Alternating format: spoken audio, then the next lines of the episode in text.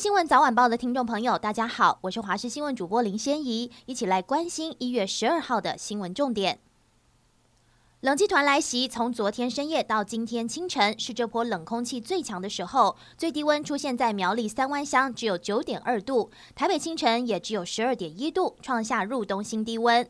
气象局也针对全台十七个县市发布低温特报。降雨部分，今天到周五，主要是桃园以北和东半部地区偶有小雨。这波接近强烈冷气团的冷空气会一路影响到周五，各地都可以感受到明显的寒意。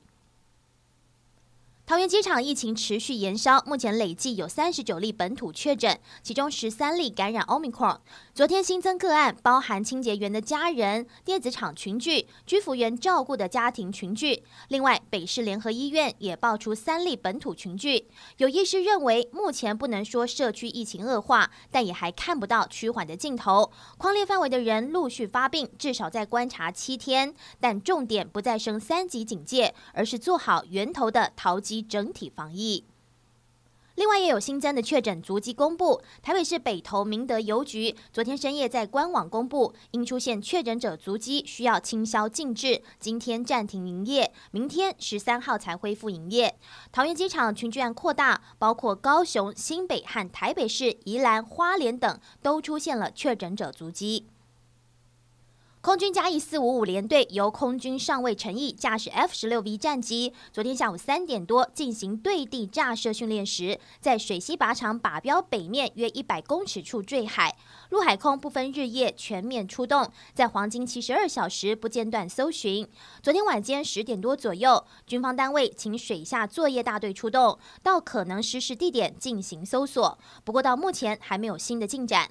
陆海空把握黄金时间，持续加紧抢抢救中。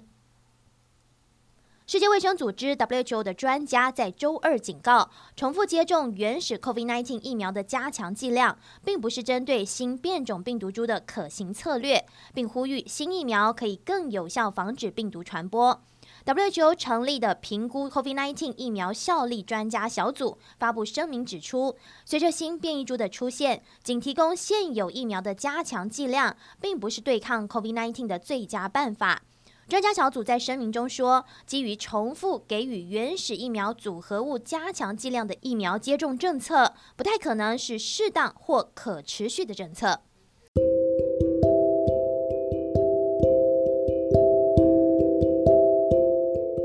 以上就这节新闻，感谢你的收听，我们再会。